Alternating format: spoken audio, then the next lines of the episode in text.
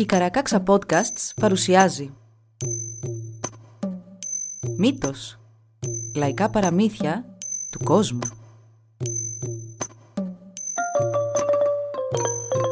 Κάποιες ιστορίες μπορεί για κάποιους να περιλαμβάνουν ευαίσθητο υλικό. Για περισσότερες πληροφορίες για το κάθε επεισόδιο, συμβουλευτείτε τις σημειώσεις του όπου βρήκατε αυτό το podcast.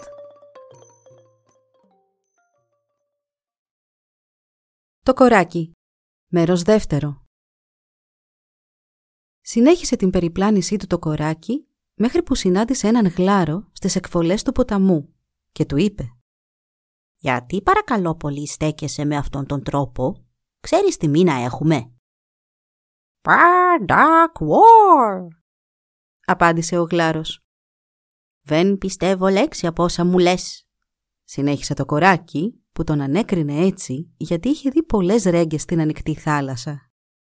«Τσακίσου αμέσως και πήγαινε να μου φέρεις εδώ μια ρέγγα». Μέχρι και σήμερα επικρατεί πάντα ένα πνεύμα διαφωνίας όσον αφορά τον μήνα και την εποχή που βγαίνουν οι ρέγγες. Μετά από πολλή ώρα διαφωνίας, ο γλάρος θύμωσε πολύ και πέταξε προς τη θάλασσα. Γύρισε πίσω με μία ρέγγα στο ράμφος προσγειώθηκε δίπλα στο κοράκι και άφησε το ψάρι στα πόδια του, μα σαν το κοράκι έκανε να το φάει, ο γλάρος το κατάπιε μόνο μιας. Πίσω από τον γλάρο και αρκετά μακριά, το κοράκι εντόπισε τον ερωδιό και αμέσως βρέθηκε στο πλευρό του. Του είπε «Ο γλάρος σε φωνάζει μακρυπόδι που όλο σου λατσάρει στην παραλία». Ο ερωδιός δεν έκανε κανένα σχόλιο και το κοράκι πήγε και έπιασε τον γλάρο. «Ξέρεις τι λέει ο ερωδιός για του λόγου σου; Λέει ότι έχεις πολύ μεγάλο στομάχι και ότι τα μάτια σου είναι έτσι κόκκινα επειδή όλη μέρα κάθεσαι και κοιτάς τον ωκεανό και σκέφτεσαι τι θα φας». Ξαναπέταξε μέχρι τον ερωδιό και του είπε «Εγώ όταν έρχομαι αντιμέτωπος με κάποιον στο μέγεθός μου, του ρίχνω κάτω από το στομάχι. Μα και αυτός όλο για σένα μιλάει. Πήγαινε και εγώ θα σε βοηθήσω να τον τουλουμιάσεις το ξύλο. Ο ερωδιός πλησίασε τον γλάρο και όταν πια ήταν πολύ κοντά, το κοράκι του φώναξε. «Κλώτσα τον κάτω από το στομάχι του!» Το έκανε και από το στομάχι του γλάρου βγήκε μία ρέγγα. Το κοράκι στο λεπτό την κατάπιε και φεύγοντας είπε «Αυτή είναι μόνο για το κοράκι!» Πηγαίνοντας πάλι αλλού, το κοράκι συνάντησε κάτι ανθρώπους που είχαν αποκοιμηθεί στο κανό τους δίπλα σε έναν μεγάλο σολομό που είχαν πιάσει. Τους τον πήρε. Όταν οι άνθρωποι ξύπνησαν, είδαν τα χνάρια που είχε αφήσει πίσω του ο Σολομός καθώς τον έσερνε μακριά το κοράκι και τα ακολούθησαν. Βρήκαν το κοράκι να κοιμάται βαθιά δίπλα στη φωτιά αφού είχε φάει όλον τον Σολομό. Είδαν τον πρόλοβό του να κρέμεται έξω από την άκρη του εντέρου του, τον έκοψαν και τον πήραν μαζί τους και τον έκαναν τόπι να παίζουν. Γι' αυτό και μέχρι σήμερα οι άνθρωποι δεν έχουν πρόλοβο. Οι άνθρωποι ήξεραν ότι ο πρόλοβος αυτός ήταν του κορακιού και ήταν πολύ περήφανοι που του τον είχαν πάρει. Τον έδειχναν παντού και τόσο πολύ τον έπιαναν και τον χειρίζονταν που σύντομα είχε μεγαλώσει πολύ από όλη την άμμο που είχε κολλήσει επάνω του. Του κορακιού όμως δεν του άρεσε καθόλου που δεν είχε πια πρόλοβο. Κρύωνε περισσότερο τώρα και έπρεπε να πλησιάσει κι άλλο τη φωτιά για να ζεσταθεί. Όταν πήγε στο μέρος όπου οι άνθρωποι έπαιζαν μαζί του, τους είπε «Για ρίχτε το και από εδώ».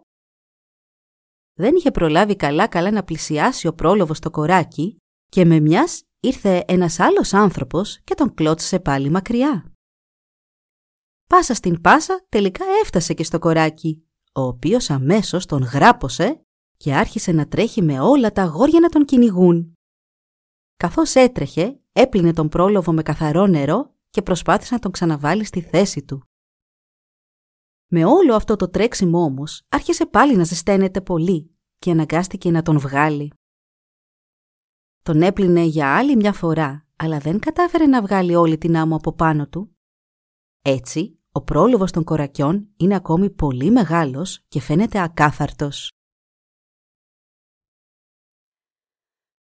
Έπειτα, το κοράκι έφτασε σε μια πόλη όπου ζούσε ένας άνδρας που τον έλεγαν «Ο Μίχλης τον Σολομό».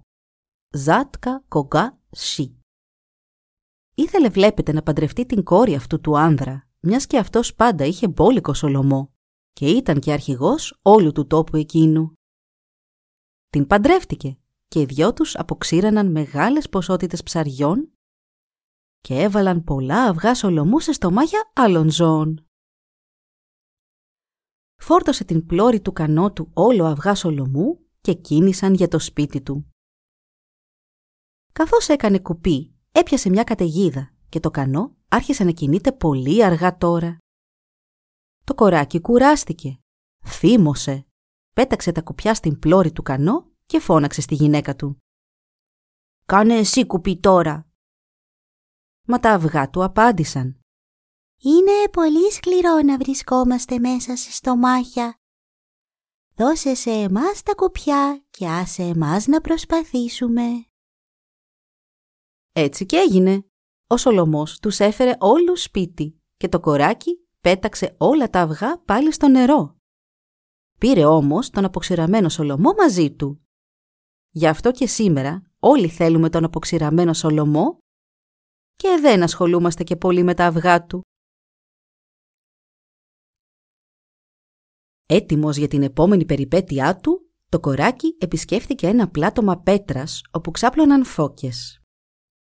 Ήταν και μια φώκια που λιαζόταν εκεί και το κοράκι πήγε να την πιάσει, μα εκείνη σαν αστραπή βούτυξε στον ωκεανό. «Ιώα κόκτς αλ», φώναξε το κοράκι, απογοητευμένο με τον εαυτό του. Λίγο παραπέρα είδε μια μικρή πόλη και στάθηκε στον περίγυρό της να παρακολουθήσει τι γινόταν εκεί. Ένας άνδρας βγήκε από το σπίτι του, πήρε ένα μικρό ρόπαλο από ένα μέρος όπου το είχε κρύψει και του είπε «Μικρό μου ρόπαλο, βλέπεις αυτή τη φώκια εκεί; Πήγαινε και φέρτε μου εδώ». Το ρόπαλο πήγε και όντως έφερε τη φώκια στην ξηρά, κρεμόταν από το λαιμό της. Ο άνδρας σήκωσε το ρόπαλο και του είπε «Μικρό μου ρόπαλο, έκανες καλή δουλειά». Το έβαλε στη θέση του και κατευθύνθηκε προς το κέντρο της πόλης.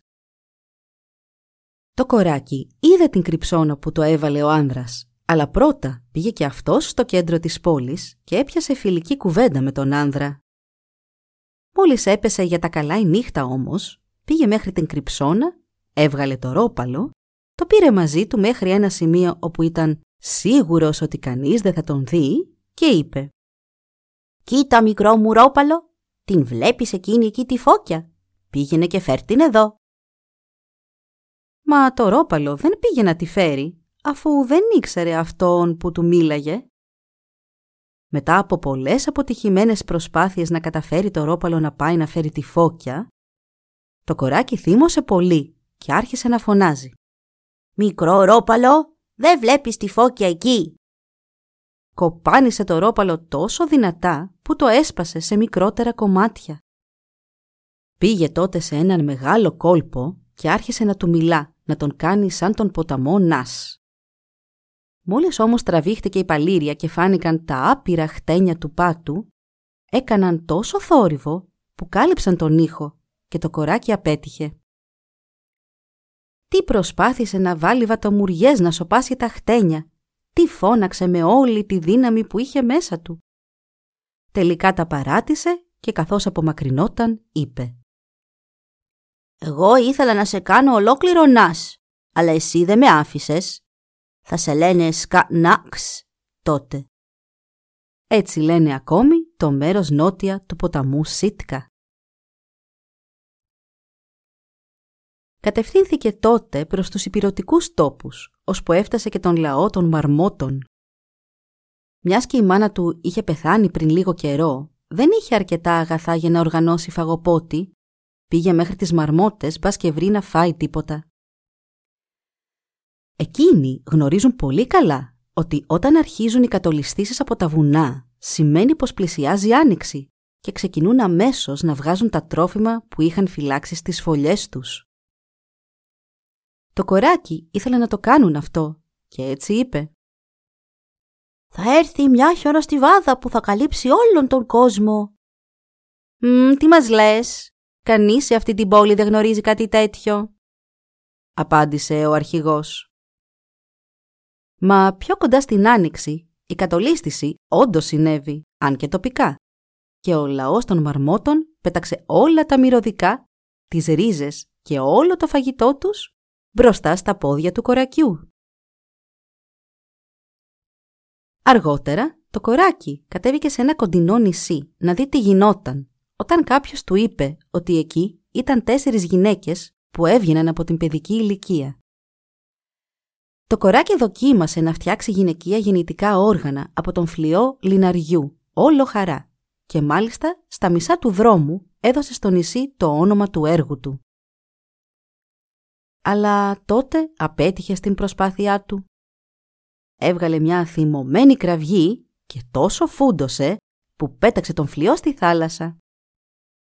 Συνέχισε όμως να προσπαθεί και με φύλλα καπνού και πολλά άλλα πράγματα αλλά πάλι δεν κατάφερε κάτι. Τέλος, πλησίασε για τα καλά στο νησί που τώρα είχε το όνομα του φίλου των γυναικών, Γκαάνκ Ατέ. Το κοράκι έτρεμε από φόβο, αλλά είπε στον σύντροφό του Κατξάν με τρεμάμενη φωνή. «Ακόμη και να δεις κάτι, δεν μπορεί να σε φοβερήσει εσύ να χτυπήσεις και να σπάσεις τη βάρκα μας». Μα ο φίλος του που ήταν πολύ δηλός άρχισε να τρέμει και μαζί του έτρεμε και ολόκληρη βάρκα. «Να το, ήρθε το φεγγάρι!» Κόντεψε να ρίξει το κοράκι μέσα στη θάλασσα και παρόλο που και εκείνος ήθελε να πέσει μέσα και να κολυμπήσει μακριά από εκεί, κράτησε την ψυχραιμία του και τους έβγαλε και τους δυο με ασφάλεια στο νησί. Εκεί το κοράκι μάζεψε όλα τα φύλλα που βρήκε και με αυτά επισκέβασε τη βάρκα του. Γύρισε πίσω στη στεριά και ετοιμάστηκε να κάνει φαγοπότη. Είπες στους ανθρώπους «Φτιάξτε φανταχτερά στολίδια για τα αυτιά σας. Θα καλέσω όλον τον κόσμο». Βλέπετε θα τους καλούσε όλους γιατί στα αλήθεια αυτό που ήθελε ήταν να δει την καινούρια τσιλκάτ κουβέρτα και το καινούριο τσιλκάτ καπέλο του Γκονά Καντέτ. Τόσα είχε ακούσει για αυτά. Πρώτα λοιπόν προσκάλεσε τον Γκονά Καντέτ και ύστερα όλους τους άλλους αρχηγούς λαών του κόσμου. Άρχισαν όλοι να προσέρχονται τη συμφωνημένη ώρα. Όταν έφτασε και ο Γκονά Καντέτ, φορούσε το δικό του καπέλο και κουβέρτα του, αλλά ήταν περιτριγυρισμένος από μία ομίχλη. Μόλις μπήκε όμως το οίκημα, αποκάλυψε το αληθινό του παρουσιαστικό. Από εκείνη τη γιορτή του κορακιού έμαθαν οι άνθρωποι να κάνουν και τις δικές τους. Από εκείνη τη γιορτή κρατά και το έθιμο που ο άνδρας που οργανώνει τη γιορτή πάει και σμιλεύει ένα φανταχτερό καπέλο στο ταφόξυλο κουτιγιά ενός νεκρού. Το κοράκι είχε ήδη βάλει μια γυναίκα υπεύθυνη για την παλήρια και την άμποτη. Μια φορά λοιπόν ήθελε να μάθει τα πάντα για ό,τι συμβαίνει κάτω από τον ωκεανό και έβαλε τη γυναίκα να φουσκώσει τα νερά για να μπορεί να φτάσει μέχρι εκεί. Την έβαλε να τα φουσκώσει πολύ αργά για να προλάβουν οι άνθρωποι να φορτώσουν τα κανό και να κάτσουν μέσα τους. Όταν πια τα νερά τους είχαν σηκώσει τόσο που έπλεαν ανάμεσα στα βουνά, μπορούσαν να δουν παντού τριγύρω άγρια ζώα να περπατούν στις βουνοκορφές που είχαν μείνει στεγνές. Αρκετές αρκούδες μάλιστα κολύμπησαν πολύ κοντά σε κάποια κανό και όσοι είχαν τα σκυλιά τους μαζί ήταν καλά προστατευμένοι. Κάποιοι άνθρωποι έφτιαξαν τείχους στις κορυφές των βουνών και έδεσαν τα κανό τους γερά. Ακόμη και σήμερα βλέπουν αυτές τις πέτρες κάποιοι κυνηγοί και σύντομα μετά έρχεται και η ομίχλη. Εκείνη η εποχή ήταν πολύ επικίνδυνη για τους ανθρώπους όσοι άνθρωποι είχαν καταφέρει να επιβιώσουν, είδαν δέντρα ξεριζωμένα να επιπλέουν και ορμητικά νερά να ρέουν και μέσα τους να πλέουν διαβολόψαρα και άλλα τρομερά πλάσματα της θάλασσας. Όταν η παλήρια άρχισε πια να υποχωρεί, άρχισαν να κατεβαίνουν μαζί με τα νερά και οι άνθρωποι. Μα όλα τα δέντρα είχαν ξεριζωθεί και δεν είχαν ξύλα να ανάψουν φωτιά και έτσι πολλοί πέθαναν από το κρύο. Όταν επιτέλους γύρισε και το κοράκι από τα έγκατα της γης, μόλις είδε ψάρι πάνω σε λόφο ή μέσα σε ριάκι, του πρόσταξε. «Κάτσε εκεί που είσαι και γίνε πέτρα». Και όλα τα ψάρια σαν αυτό έγιναν πέτρες. Μόλις έβλεπε οποιοδήποτε πλάσμα εκεί που δεν του πήγαινε να είναι, το μεταμόρφωνε σε πέτρα. Μετά από αυτό, τα νερά τραβήχτηκαν τόσο πολύ που τώρα παντού υπήρχε ξηρασία. Το κοράκι που πήγε να ψαρέψει έπιανε μόνο μαρίδες και μικρές γλώσσες, ενώ ο φίλος που είχε μαζί του, το ορνηθογεράκι τσακ-ακ, έπιανε φάλαινες. Με το λίπος που κατάφερε να βγάλει από αυτές γέμιζε ολόκληρο σπίτι, ενώ το κοράκι μόνο ένα μικρό ασκό. Το κοράκι έμεινε για αρκετό καιρό με τον τσακ-ακ και ένα βράδυ είδε ένα όνειρο. Την επόμενη κιόλας μέρα είπε στον φίλο του «Ονειρεύτηκα πως ένας τρανός εχθρός ήρθε και μας επιτέθηκε». Έπειτα κάλεσε όλες τις όρνηθες να μαζευτούν για να πολεμήσουν και έτσι να πραγματοποιηθεί και το όνειρό του. Μόλις το κοράκι τελείωσε την περιγραφή του ονείρου του, ο Τσακ Ακ πήγε και είδε όλες τις συγκεντρωμένες όρνηθες. Το κοράκι πήγε αμέσως και άρχισε να πίνει το λίπος του. Ο Τσακ Ακ γύρισε και είδε τι έκανε το κοράκι. Τον γράπωσε, τον πέταξε μέσα σε ένα κουτί με λίπος και άρχισε να το ασφαλίζει με γερό σκηνή. Το κοράκι του φώναξε με πόνο. «Αδερφέ μου, μη με δένεις με αυτό το σκηνή. Χρησιμοποίησε το άχυρο των προγόνων μας». Ο φίλος του υπάκουσε. Το κοράκι ήπια όλο το λίπος που υπήρχε στο κουτί και όταν ο Τσακ Ακ τον πέταξε από έναν γκρεμό, το κοράκι με ευκολία γλίστρισε μέσα από το κουτί και με ένα «κα» πέταξε μακριά. Το κοράκι μάζεψε όλα τα πτηνά και όλοι μαζί άρχισαν να ετοιμάζουν μια μεγάλη γιορτή. Στο πίσω μέρος του σπιτιού του είχε βάλει να κάθονται οι αρκούδες που ήταν καλεσμένοι της γιορτής. Τα πτηνά, κρατώντας μπαστούνια, βοήθησαν το κοράκι στο τραγούδι του.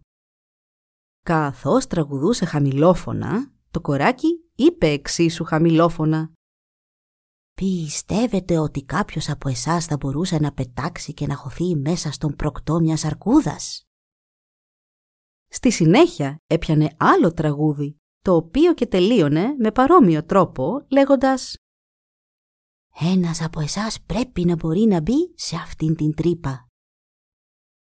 Έτσι συνέχισε να προκαλεί και να πειράζει τα πτηνά και να δοκιμάζει την ικανότητά τους να κάνουν κάτι τέτοιο ώσπου ο τρογλωδίτης, ο τρυποφράχτης, γου ειν αξ γουκ ακ, το πουλί που μπορεί και μπαίνει στην τρύπα, τρύπωσα μέσα στον προκτό της αρκούδας και βγήκε κρατώντας την άκρη του εντέρου της.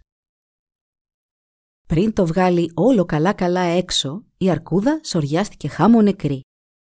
Το κοράκι τότε έδιωξε όλα τα πουλιά από το πλευρό του και έκατσε με την ησυχία του να φάει.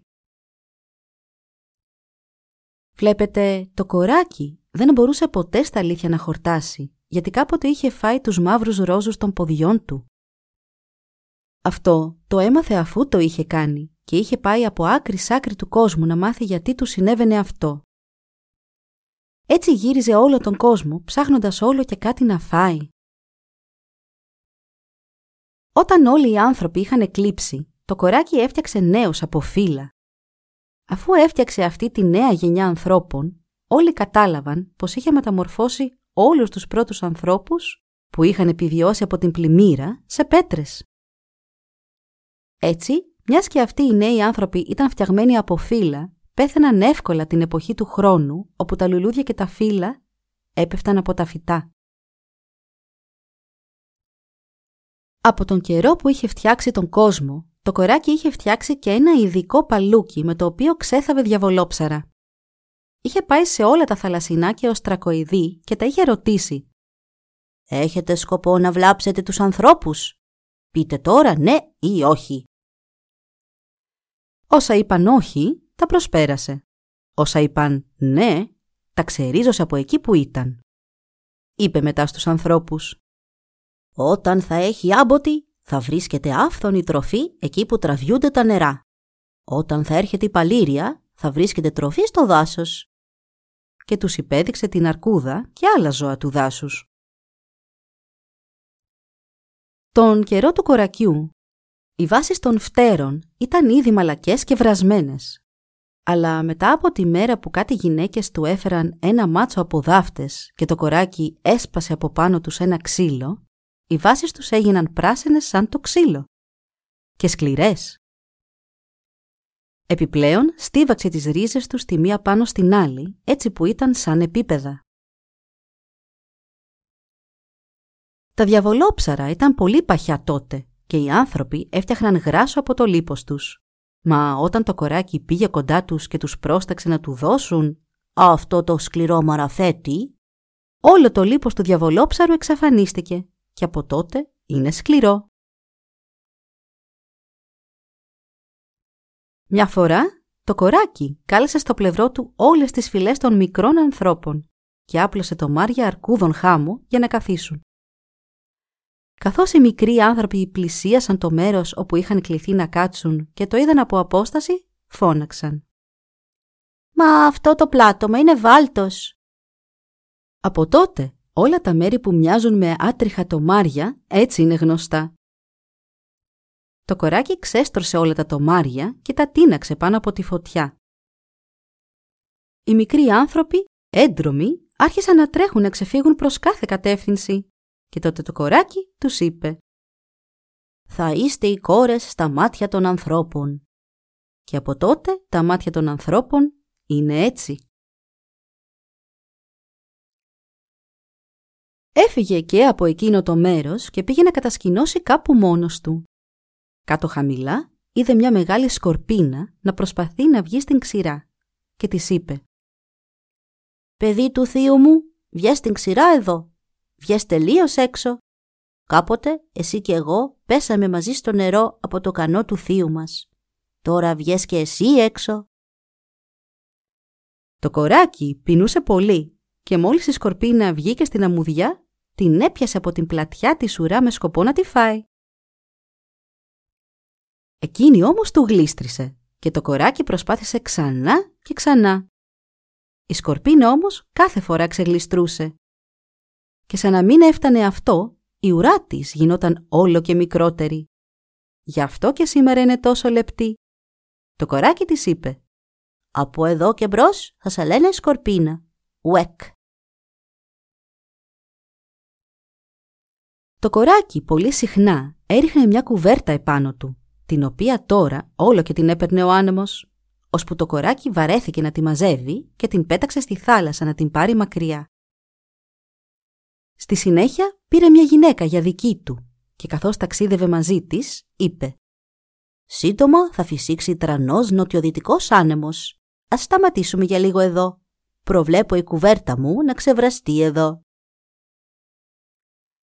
Όντως, μετά από λίγο έφτασε και η κουβέρτα του. Η γυναίκα τότε είπε «Βγάλε την από το νερό και πέτα την πάνω στα κλαδιά εκεί».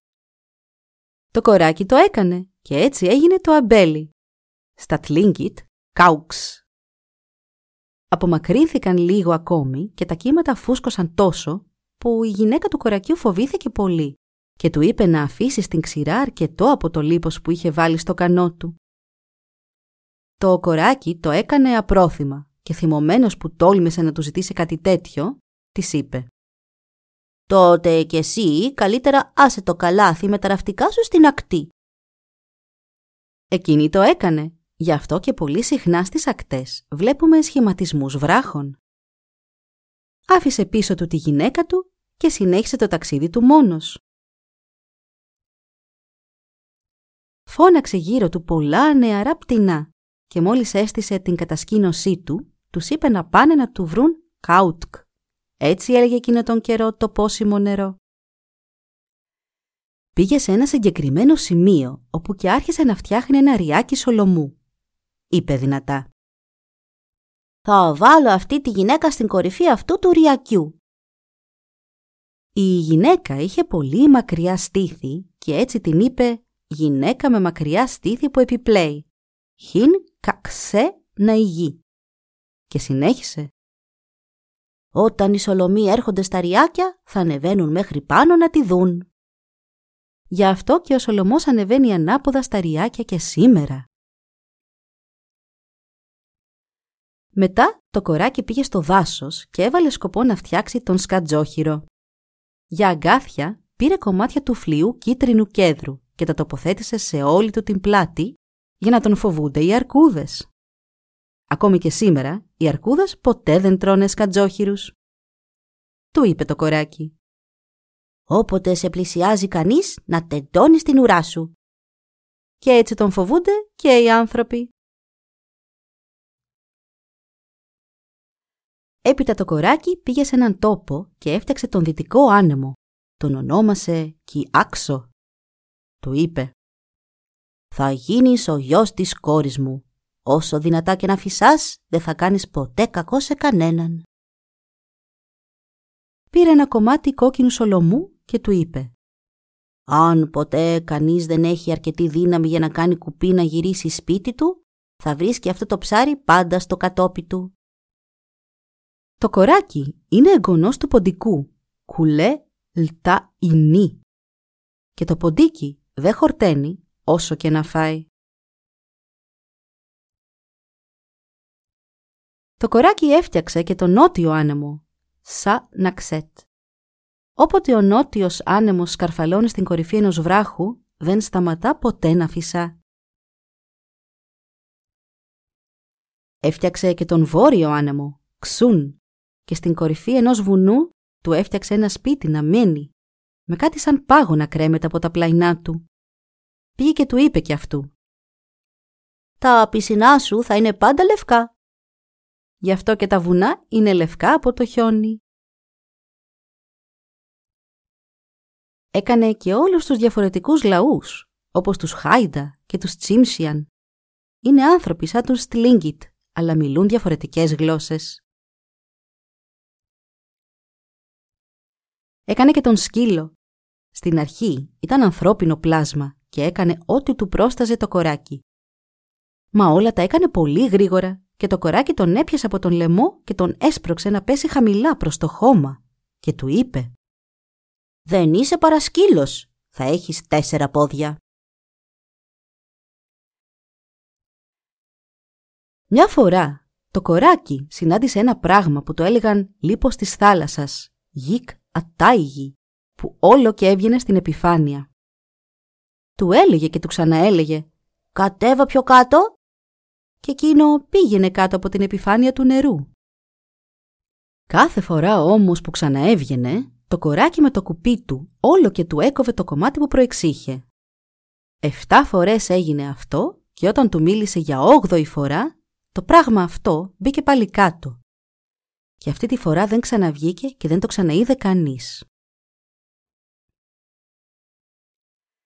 Σε ένα άλλο μέρος, ένα άγριο σέλινο βγήκε από το χώμα και θυμωμένο παραπονέθηκε στο κοράκι. «Όλο περιπλανιέσαι και ψάχνεις πράγματα να φας». Το κοράκι το ονόμασε άγριο σέλινο, Γιάννα Ετ, και του απάντησε «Και εσύ θα μείνεις εκεί και θα είσαι τροφή των ανθρώπων. Παρακάτω είδε το κεφάλι ενός στριδιού να ξεπροβάλλει από την άμμο. Του έδεσε μια κορδέλα να το κρύψει και το ονόμασε Λντάς Κετ, η ντροπή των ανδρών. Κοντά σε έναν κόλπο, όχι και πολύ μακριά από το Κότς Ελ, βρισκόταν μια λιμνούλα αλμυρού νερού, όπου ζούσε ένας κάστορας. Το κοράκι πολύ ήθελε να τον πιάσει και να τον σκοτώσει, και με αυτόν τον σκοπό έσκαψε δυο χαρακόμματα για να αδειάσει τη λίμνη όταν θα ερχόταν η άμποτη. Όταν όλο το νερό έρευσε και ο κάστορας φαινόταν πια ολόκληρος, το κοράκι χρησιμοποίησε έναν γάτζο και τον έπιασε. Στα ταξίδια του, το κοράκι είχε δοκιμάσει να βάλει σχεδόν τα πάντα κάτω από τη γη για στήριγμα. Τώρα έβαλε το κόκαλο του ποδιού του κάστορα που είχε πιάσει. Ήταν πολύ γερό. Με αυτό στέκεται ο κόσμος σήμερα. Η γυναίκα από κάτω, Νακ, είναι αυτή που κάθεται και προσέχει το στήριγμα αυτό και όταν πεινάει η γη τρέμει. Οι άνθρωποι ρίχνουν λίπος στη φωτιά και αυτό πάει και την ταΐζει. Μετά από τον κάστορα, το κοράκι σκότωσε και μια μεγάλη φάλαινα και έβαλε τους ανθρώπους να τη σύρουν και να την πάνε στο μέρος όπου έμενε ο κάστορας όσο ζούσε. Πήρε τέσσερα μεγάλα κανό γεμάτα με ανθρώπους για να καταφέρουν να τραβήξουν την φάλαινα αντίθετα στους χήμαρους, διασχίζοντας κανάλια που το ίδιο το κοράκι είχε φτιάξει. Μετά από πολλές μέρες σκληρής δουλειάς, όλοι τους είχαν κουραστεί πολύ και το κοράκι τους είπε «Με το μαλακό τώρα». Όταν πια κουράστηκε και αυτός, είπε «Γίνεται όλα πέτρα». Και έγιναν. Ακόμη και σήμερα, εκεί μπορεί κανείς να δει αυτό το μεγάλο νησί που μοιάζει σαν μια πελώρια φάλαινα με τέσσερα μικρότερα νησιά να επεκτείνονται στη μια μεριά. Σε αυτούς τους τόπους το κοράκι ονομάτισε και πολλά μέρη. Ένα το είπε Κάουγ Άντοκα, ο κρυμμένος άνθρωπος, ένα άλλο Τσέτκ, η μικρή σκάλα. Λίγο παραπέρα, ένα νησί το είπε Λατ Αν και ένα μικρότερο Λακ Ξάς, όπως το όνομα ενός μικρού κανό που έτυχε να περνά από εκεί. Ανάμεσα σε δυο βουνοκορφές ανατολικά του Σίτκα βρίσκεται μια κοιλότητα γεμάτη δέντρα που μοιάζουν με μικρά αγόρια. Το μέρος αυτό λέγεται Κ Εσά Νι Α για οντιχαγίγια, εκεί που είναι το πλήθος αγοριών. Το κοράκι όρισε πως από εκείνο το μέρος ο ήλιος θα γυρίζει προς τον βορρά κάθε χρόνο.